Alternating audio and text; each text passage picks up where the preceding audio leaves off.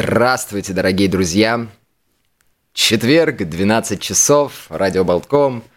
И я, Артур Чех, блогер-просветитель в программе «Что по искусству».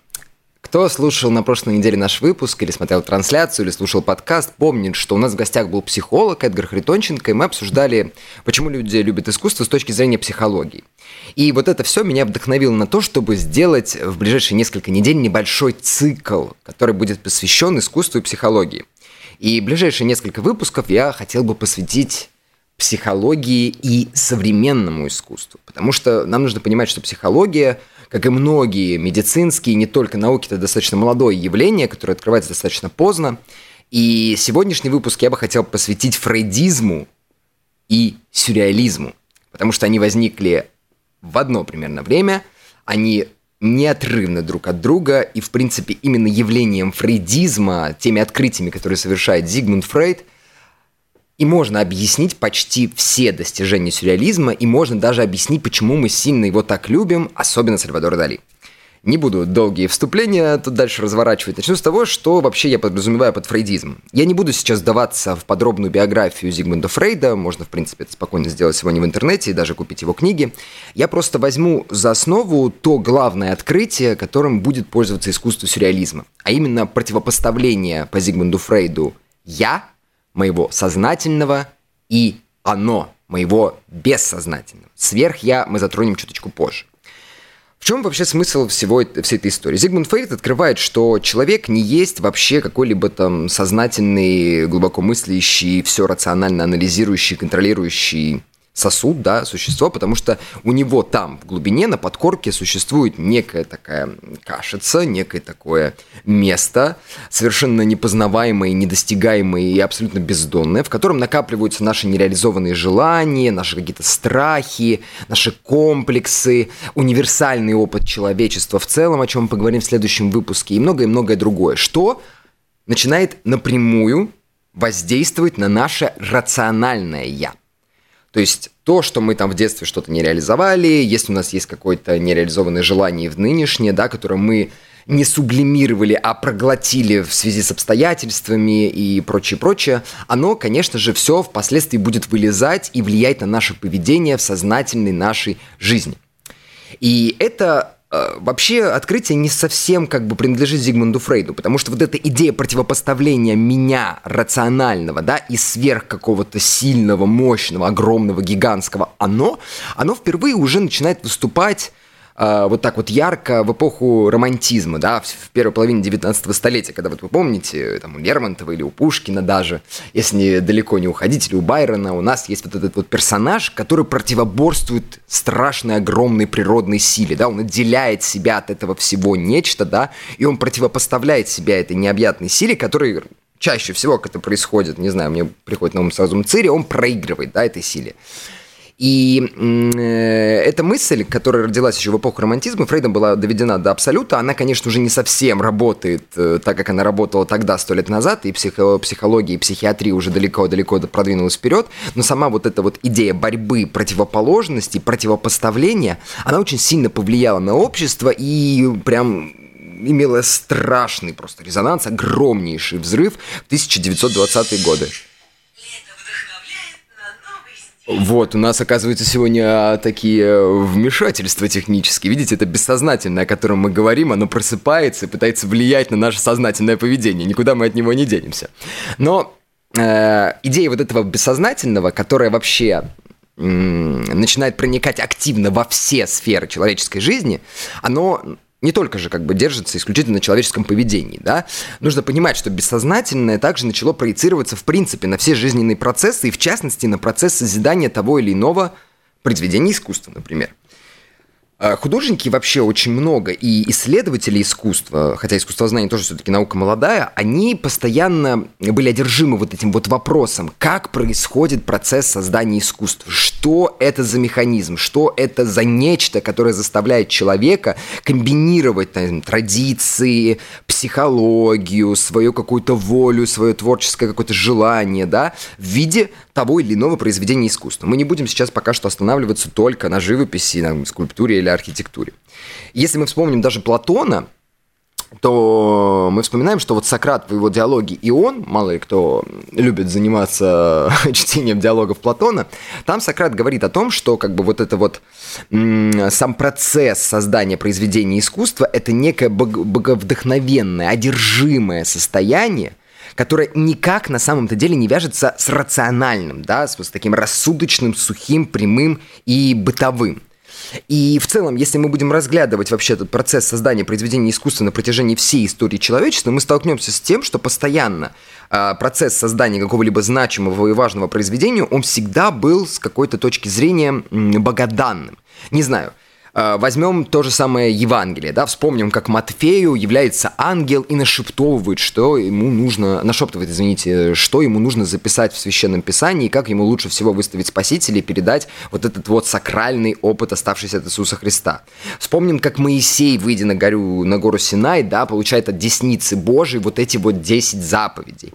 Вспомним, как в средневековую эпоху люди творили, э, люди творили как бы по наущению Господню, да, и в любое произведение искусства, неважно, будь то храм, миниатюра, рукопись или еще что-нибудь в этом духе, это всегда тот момент, который надиктован именно высшей силой, потому что он отвечает какой-то определенной цели. И впоследствии это все также выражается и, допустим, в театрализованных действиях городских под названием «Мистерии», когда полностью разрушаются иерархические рамки, и все горожане в каком-то безудержном веселье вытворяют, точнее, воплощают евангельские заветы, господин становится рабом, раб господином, все перемешивается, все люди находятся в бесконечном таком потоке, да, неистовства, какого-то безумия, мистерии, как они сами, в общем-то, это называли.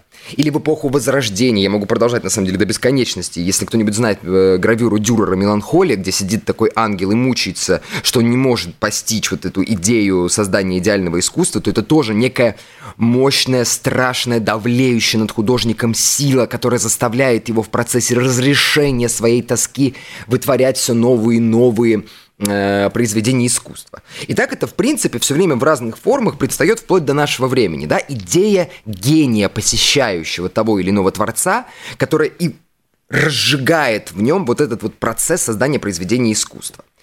И, например, в эпоху просвещения, после эпохи барокко, да, это постепенно начинает отделяться от рациональной жизни. То есть в прямом смысле появляется как бы рацию, эго, и появляется вот это вот безумие, вот это вот слабоумие, да, вот это некоторое экстатическое состояние, которое э, захватывает того или иного творца, причем не мешая его рациональной стороне существования. Вспомним Рембранта, да, который был супер крутым гением, но при этом э, занимался торгашеством, да, он там скупал картины, перепродавал их и вел такую активную акционистскую деятельность, э, аукционную, извините. И вот эта вот идея разделения рационального и бессознательного, она находит свое воплощение именно в том, что при, приносит нам в искусство и в культуру Рембрандт.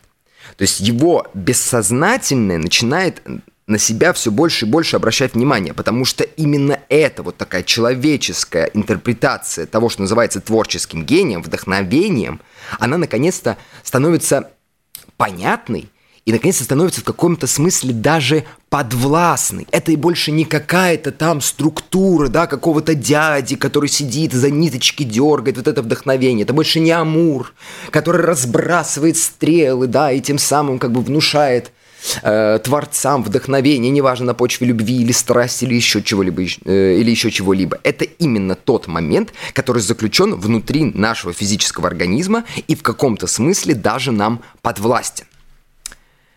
Идея совершенно революционная, да? И, наконец-то, с точки зрения именно человека, на котором уже давным-давно, вот в начале 20-го столетия было сконцентрировано все внимание, да, оно вот воплощает эти сложные-сложные задумки, которые проходили сквозь века. Но не нужно думать, что вот одна только публикация Фрейда сразу всем там сознание перевернула, все стали себя анализировать, все стали понимать э, или не понимать, как бы, ну, искать, как вообще на меня воздействует мой предыдущий опыт, как это все накапливается, как мне это использовать, как себя направлять в этом отношении. Нет, это все был очень долгий путь, и для того, чтобы это стало по-настоящему вот взрывом общественным, произошло некоторая череда событий, и в частности, так называемый кризис рационального – это такой интересный такой термин, который я вам сегодня предлагаю. Этот кризис рационального произошел, конечно же, на фоне замечательного события под названием Первая мировая война. Первая мировая война – это был просто тотальный шок-контент. Это был кринж мирового масштаба, который люди не могли нормально пережить, осознать. И самое главное, после этой войны мир уже никогда не мог быть прежним.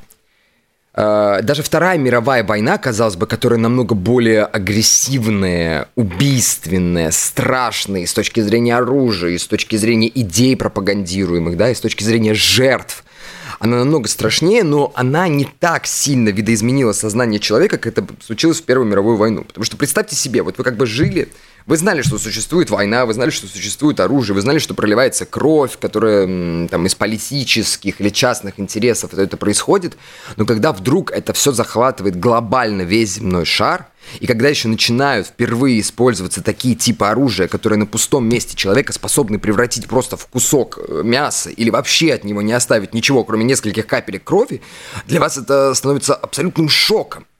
Да? И вы видите перед собой опять это романтическое столкновение, что какая-то вам неведанная сила, как вот к вам, как частному лицу, да, вот эти политические лидеры, которые между собой что-то не поделили, решили, что весь мир должен э, погрузиться в кровопролитную войну, чтобы решить эти проблемы, да, для вас это все, ну, является абсолютным шоком. И самое интересное, что человек в этот момент достигает с рациональной точки зрения ну, максимальных успехов. Это технологический бум, это в целом рационализация человеческого поведения. Это в целом активное на самом-то деле разрушение многих-многих стереотипов, неважно, будь то религиозных, сексуальных, расовых и так далее. Человек, который, с одной стороны, казалось бы, своим рацию приводит мир, ну, к потрясающему расцвету, да, приводит жизнь к тому, что она становится максимально комфортной, интересной, вдруг берет и вытворяет, извините, вот такую страшную чернуху.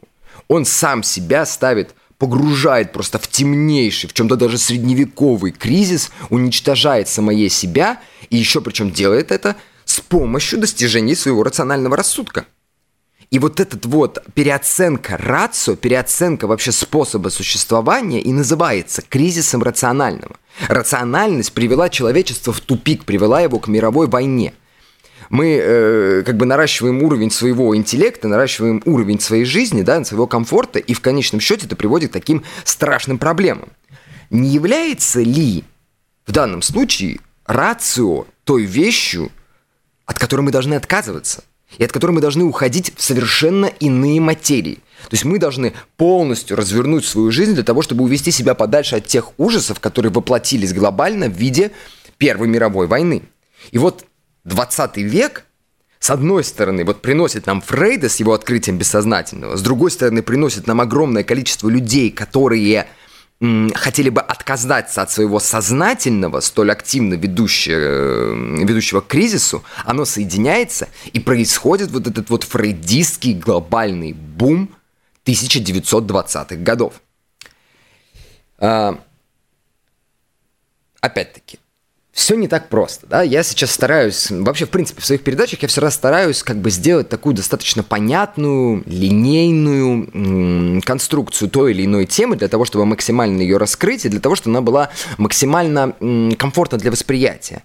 Но на самом-то деле все всегда намного сложнее, да, лекция всегда несет за собой небольшой ущерб того, что ты в угоду как бы линейности и грамотности развития своей темы жертвуешь какими-то нюансами, да, и пропускаешь иногда всю многогранность того или иного события, потому что это, в общем-то, хаос. Вообще вся наша жизнь и вообще все культурное развитие – это бесконечный, бесконтрольный хаос, такими пучками развивающимися, развивающимися в разные стороны, иногда пересекающимися, иногда нет, а с которым очень-очень долго и прям скрупулезно нужно разбираться.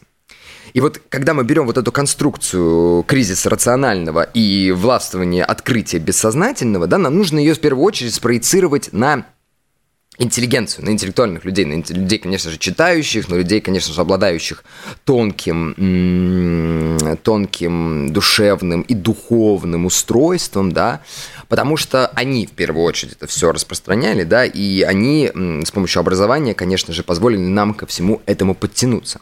И вот такие вот интеллектуалы, интеллигенты в эпоху Первой мировой войны, они были больше всех, пожалуй, в шоке, потому что они осознавали глобальность этой проблемы, они могли ее как-то сформулировать у себя в голове и высказать. И все эти интеллигенты или интеллектуалы дружно сваливают от мобилизации, не хотят участвовать в этом бессмысленном совершенно кровопролитии, и большая часть людей, особенно в Европе, уезжает в Швейцарию. И вот эти вот э, интеллигенты, да, они, уехав в Швейцарию, переживают такой глобальный шок, они совершенно не понимают, как им нужно существовать в этом мире, да, они ищут для себя вот этого ответа, куда бы сбежать от этого ужаса, и находят его в Фрейде. И особенно они его находят в Фрейде, потому что когда, например, вот эта интеллигенция, они сбегают в эту самую Швейцарию, они там обнаруживают, что на этом островке нейтралитета люди живут такой жизнью, как будто войны вовсе не существует. И они продолжают жить теми же самыми ценностями, которые были активны до войны, и они как бы немножко относятся ко всему происходящему, к этому глобальному изменению, как будто, а, ну сейчас перебесится, и мы вернемся обратно к нормальной жизни.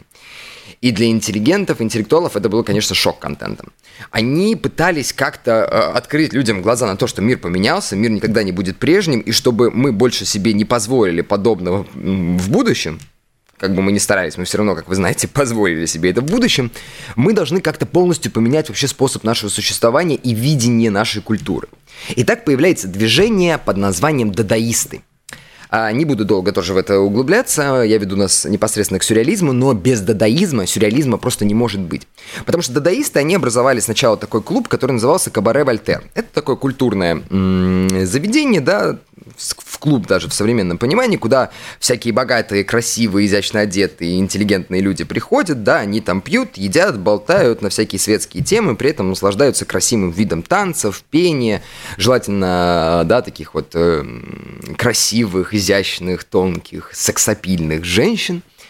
И э, хотя остается вот эта структура за кабаре Вольтером, как у типичного кабаре, там э, немножко э, преподносится все с другой стороны – и преподносится вот с какой стороны.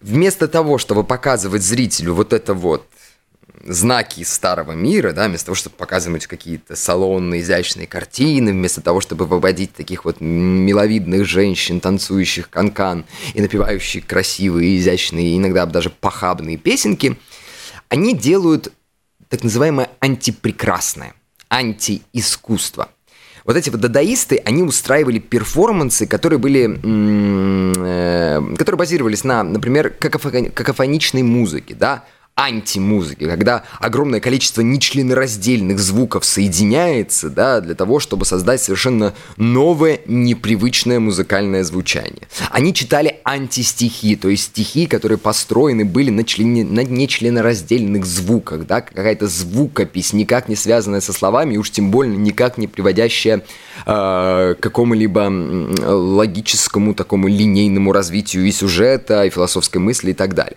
Вместо балерин они выпускали разодетые в какие-то футуристические, кубические костюмы балерин, выполняющих тоже совершенно хаотичные, такие контемпорари, как мы сегодня это знаем, движения, да, они могли вообще выпустить на сцену механизированных кукол. И самое интересное, что они могли все это делать одновременно, да, то есть они устраивали на сцене настоящий хаос и старались в своих зрителях вызвать совершенно нормальную для того времени и для того человека реакцию, гнев, непонимание, ужас, растерянность, и желательно, чтобы они еще это все начинали начинали очень яро и активно выражать. Забрасывали артистов на сцене помидорами, кричали, переворачивали столы, короче говоря, вводили их в абсолютное неистовство.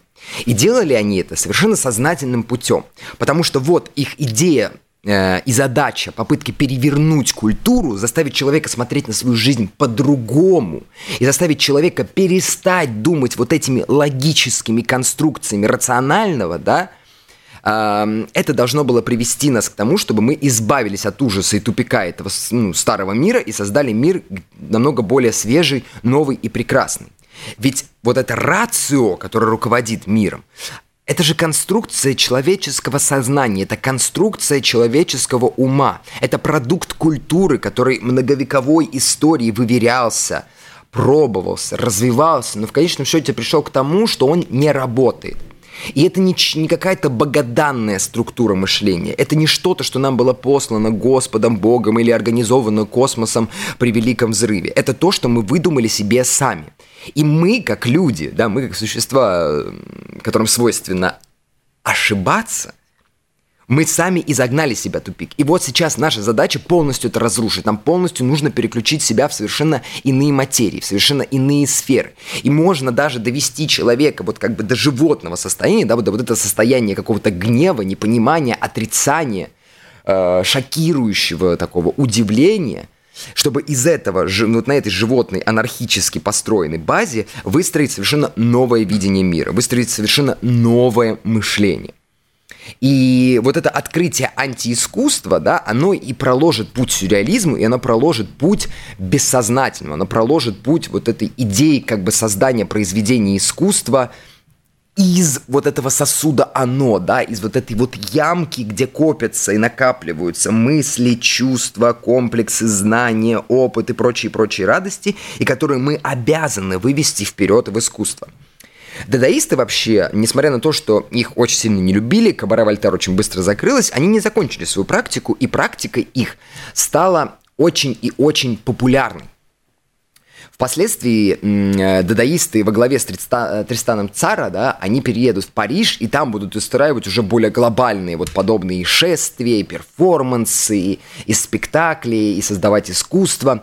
Потому что вот эти художники, они, с одной стороны, во-первых, открывают дорогу вот этому бессознательному властвованию над процессом создания произведения, а с другой стороны, они открывают как бы новые грани не только культуры, но и искусства в целом.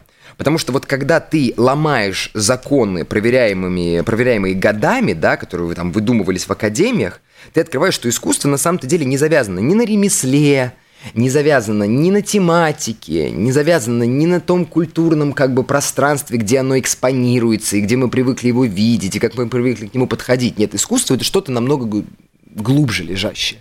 Вот один из ярких таких примеров дадаистического произведения искусства – это, может, вы слышали, «Писсуар» Марселя Дюшана. Да? Марсель Дюшан – такой бог современного искусства, одна из самых главных фигур наряду с Малевичем и Энди Ворхолом 20 века – который просто пришел однажды в музей, поставил перевернутый писсуар и сказал, что это произведение искусства. И оно стало произведением искусства, потому что оно изначально таковым представляется. В него вложена мысль художника, оно подписано художником, оно помещено как бы в то пространство, где обычно экспонируется искусство, и самое главное, что предмет не отвечает своим изначальным функциям, он не является бытовым предметом. Он когда берет и ставит писсуар на пьедестал, он его все-таки переворачивает, да, и в этот писсуар, извините, не пописаешь. И чем этот писсуар отличается от того, того же самого Микеланджеловского мрамора? Потому что художник же приложил сюда свою руку. Приложил, подписал, подписал, идею вложил, вложил. Значит, это автоматически произведение искусства. И вот это вот расшатывание рамок приводит к расшатыванию в том числе рамок искусства и пониманию того, что произведение искусства – это не какой-то красивый, непонятно по чьим меркам предмет, да, а вообще любой предмет, который таковым называет художник, который туда вкладывает свою авторскую мысль, который это подписывает и который предлагает с этим познакомиться зрителю. Долго, конечно, дадаистическое движение, как и в принципе все движения современного искусства, как и в принципе тренды, начиная там с первой половины 20 века, ну, не прожило. И на смену вот этим вот дадаистическим, совершенно антикультурным, антиискусственным практикам и экспериментам с многими-многими разными способами создания искусства, с разными медиа и с разными смыслами, вкладываемыми в это искусство – эта практика умирает, и ей на смену придет сюрреализм. И вот сюрреализм, не упускаем, друзья, сейчас из нашего внимания Фрейда, вот сюрреализм Фрейда, конечно, вот поставит его на такой царственный пьедестал, сделает из него нового Зевса, да, олимпийского, сидящего на троне и покрытого золотом, и из него будешь, э, будет черпать просто все свои идеи. Главным идеологом сюрреализма был такой парень Андре Бретон. Э, он тусовался с Трицаном Цара, он тусил в этом сообществе дадаистов в начале 20-х годов во Франции.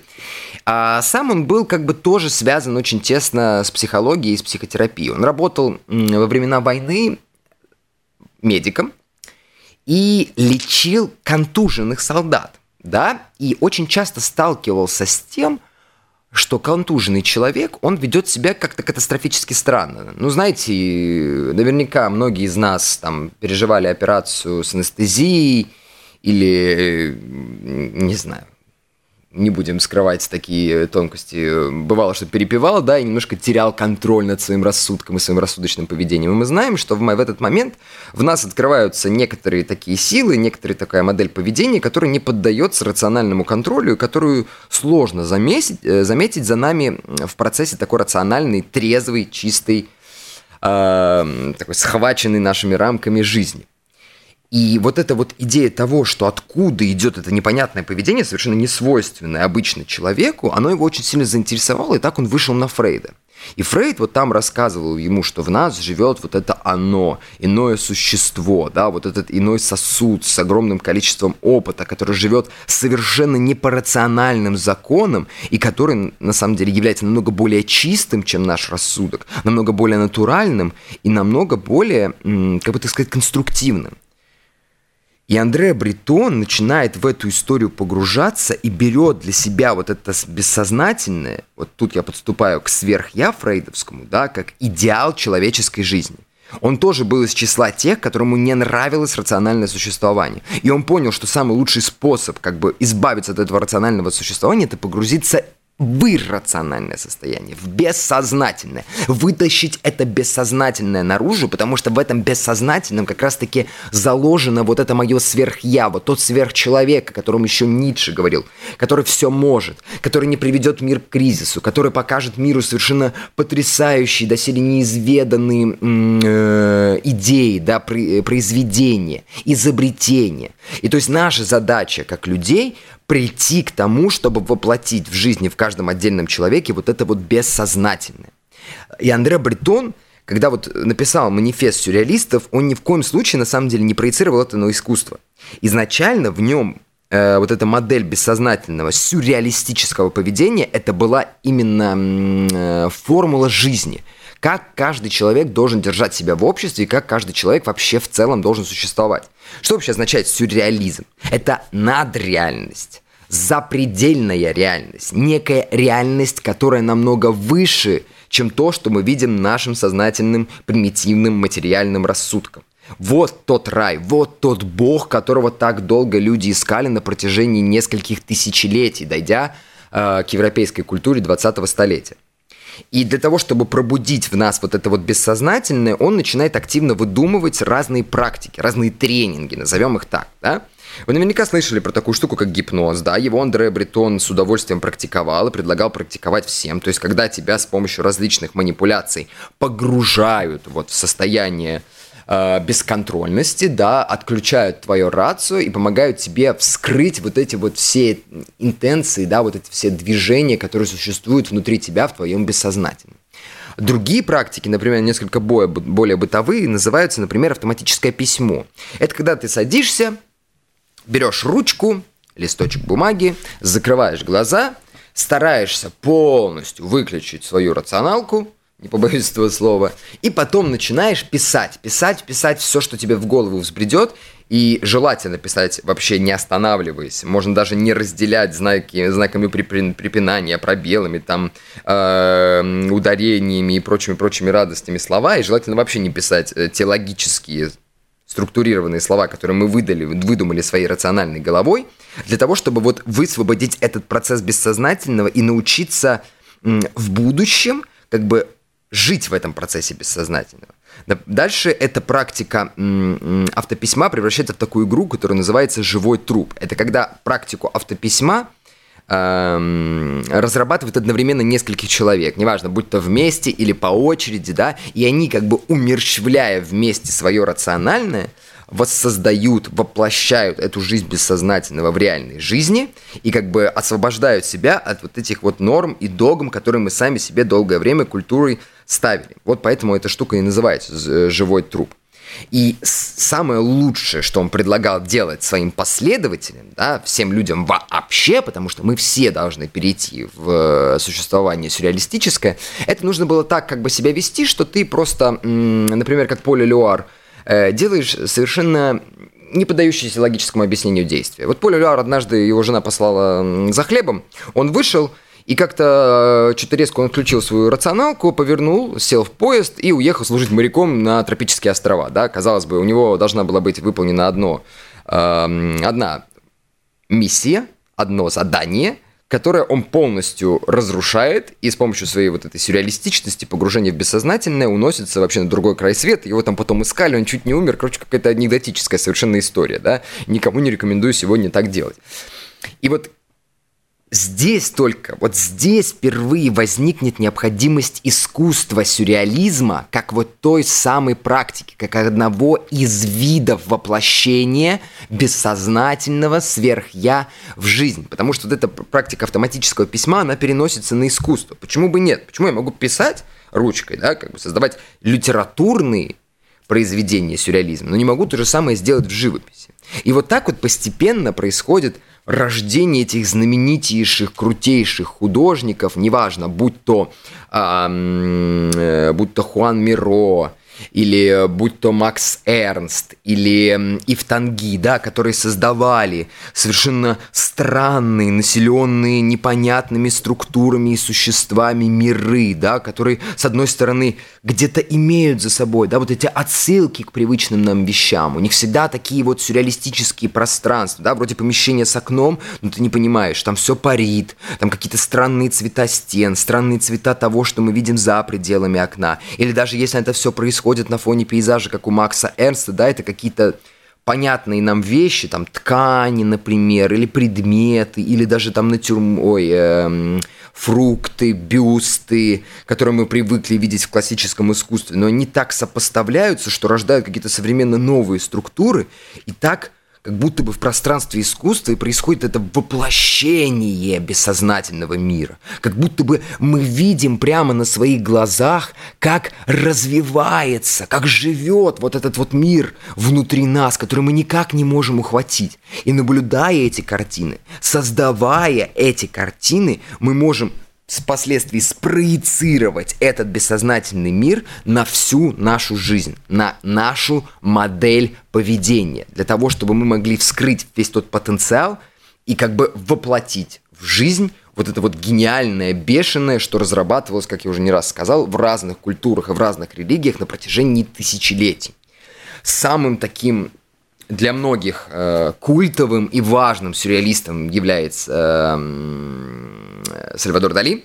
Хотя он не совсем сюрреалист, точно так же, как и Рене Магрит, и это то, что нужно очень долго-долго обсуждать, но в середине творчества Сальвадора Дали, пока еще его можно называть сюрреалистом, он открывает такую штуку, которая для сюрреализма была вот прям супер прекрасным, важным и, казалось бы, решением всех проблем. Это так называемый параноидально-критический метод. Это когда ты всеми возможными, доступными тебе, рациональными в первую очередь способами доводишь себя до состояния безумия, до состояния сумасшествия, да, до состояния, когда наружу вылезает вот это все твое бессознательное, начинает брать над тобой контроль, и в этот момент ты начинаешь существовать, творить произведение искусства, вести себя, э, взаимодействовать с публикой, взаимодействовать вообще в принципе с окружающим тебя миром. И вот до этого состояния бессознательного единственный возможный и доступный способ – это вот логически себя напрягать.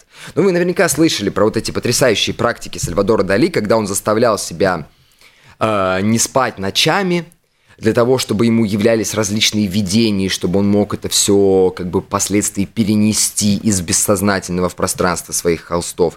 Когда он выходил на публику и совершал, казалось бы, сумасшедшие действия, там, читал лекцию в водолазном костюме или надевал на свою голову тухлую рыбу вместо шляпы или делал с той же самой тухлой рыбы духи, чтобы у людей ввести вот это состояние дискомфорта, чтобы их шокировать, чтобы раскачать и расшатать вот эти их нормы и рамки, так сильно их ограничивающие и не дающие им влезть в это самое бессознательное. Вот всеми этими, на первый взгляд, сознательными практиками ты можешь себя ввести в постоянное состояние безумия, параноидально критический метод, да, вот паранойя, то есть бессознательная, и критика, то есть логическая, они вот так вот в способе создания искусства Сальвадора Дали соединяются и, по сути, должны были стать апогеем развития сюрреалистического искусства и сюрреализма в целом.